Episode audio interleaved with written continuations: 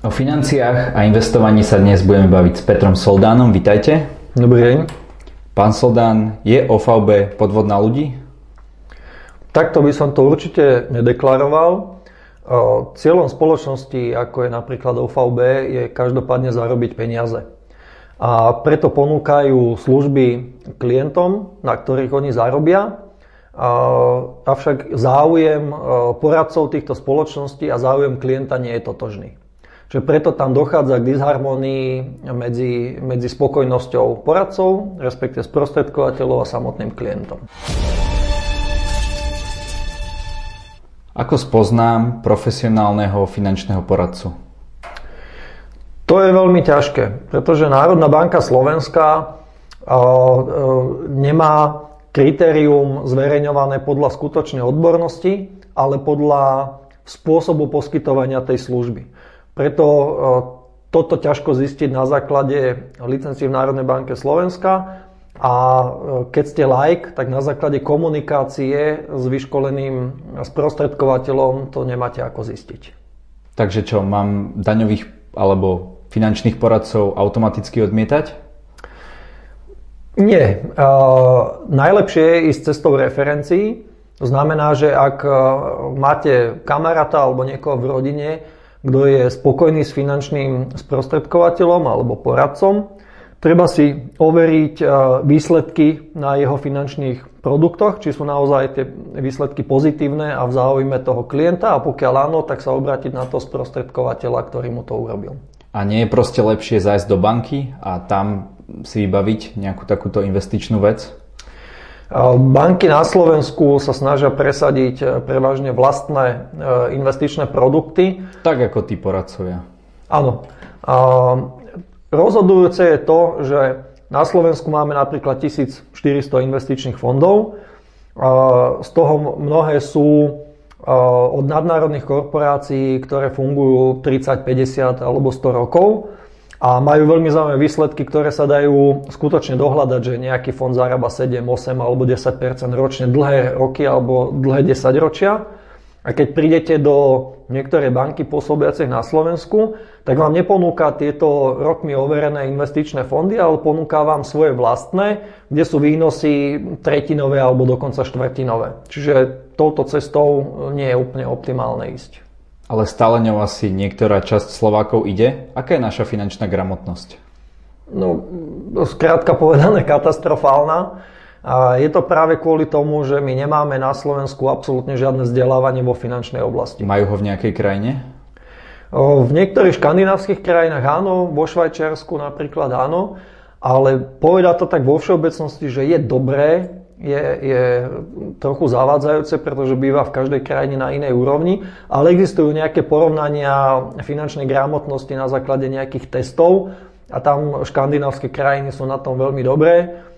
Slováci skončili niekde na poslednom alebo predposlednom mieste v 50, e, medzi 50 vyhodnotenými krajinami. Čo by sme mali robiť, aby sme sa zlepšili v tejto téme? No mali by sme zaviesť vzdelávanie v oblasti financií priamo na školy a to už na základné školy, aby sa deti mohli učiť o tom, že ako vzniká mzda, ako sa tvorí zisk vo firmách a tak ďalej, ako sa pracuje s finančnými službami, vyhodnocovať e, tieto faktory, aby sa naučili, aby sa nenechali zavádzať proste nejakými e, rýchlo vyškolenými sprostredkovateľmi v multimarketingových spoločnostiach. No a myslíte, že by títo odborníci išli učiť za tie peniaze? No to je veľká otázka, pretože aj tých odborníkov máme veľmi málo.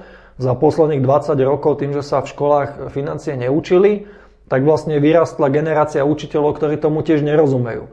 Že my by sme najprv potrebovali, aby niekto naučil tých učiteľov, aby učiteľi mohli učiť žiakov. Je to dlhodobý proces, ale musíme s tým proste jednoducho začať, pretože peniaze budeme strácať stále. Čo hovoríte na knihu Roberta Kiyosakiho Bohatý otec, chudobný otec? Mal by si ju každý z nás prečítať? No, určite áno. Je, je to veľká pravda.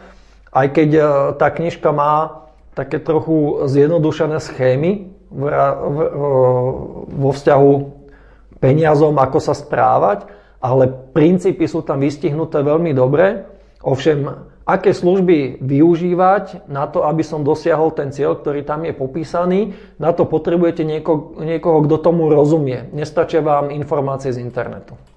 Ja mám taký pocit, že keby sme sa všetci riadili podľa Kiyosakiho, tak nikto nebude pracovať. Je to pravda? Mm, to nie. Uh, celý ten kolobeh peňazí je vlastne nastavený tak, že keď chodíme do práce, vytvárame nejaký zisk.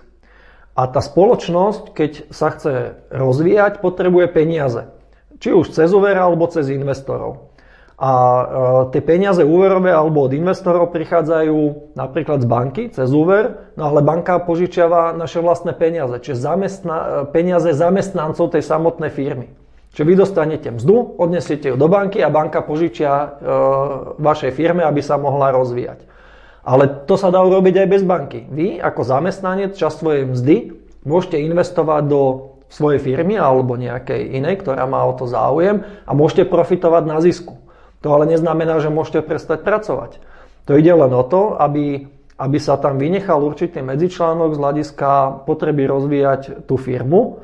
A ak to bereme z dlhodobého hľadiska, tak vy môžete dlhodobo investovať, pomáhať iným podnikateľom sa rozvíjať a keď už budete mať nainvestovaný dostatočné množstvo peňazí a budete chcieť z jedného dňa na dôchodku, môžete si čerpať rentu a miesto vás nastúpi nová generácia, ktorá tam bude pracovať, bude vytvárať zisky a budú vám posielať váš, váš podiel na tom zisku, pretože ste spolumajiteľom firmy.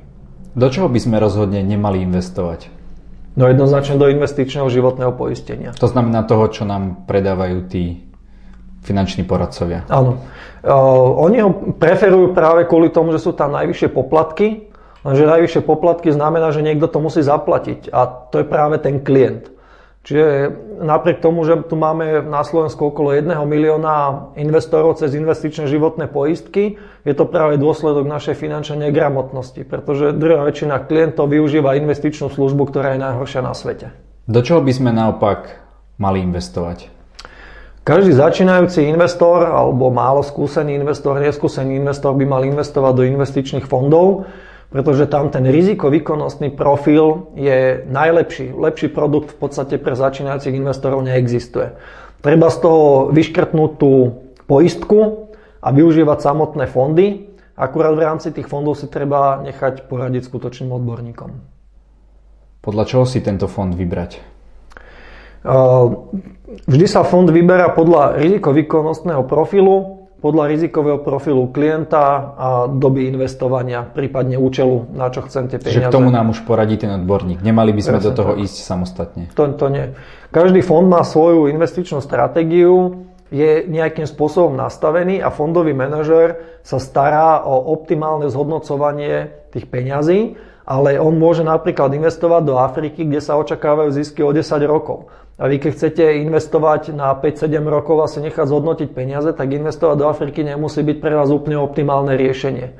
Čiže o, o vás ako klienta nastaviť optimálne investičné portfólio by mal nejaký finančný poradca alebo sprostredkovateľ, ktorý tomu rozumie. Dnes som sa vás pýtal veľa otázok, ale možno, že je niečo, čo v tomto rozhovore nezaznelo. Takže nech sa páči, máte možnosť to našim divákom povedať na túto kameru. Hm. Ja ďakujem za priestor. Každopádne e, môžem doporučiť všetkým ľuďom, aby sa starali o svoje peniaze, aby sa mali v budúcnosti lepšie. Ďakujem, dovidenia. Ďakujem za rozhovor.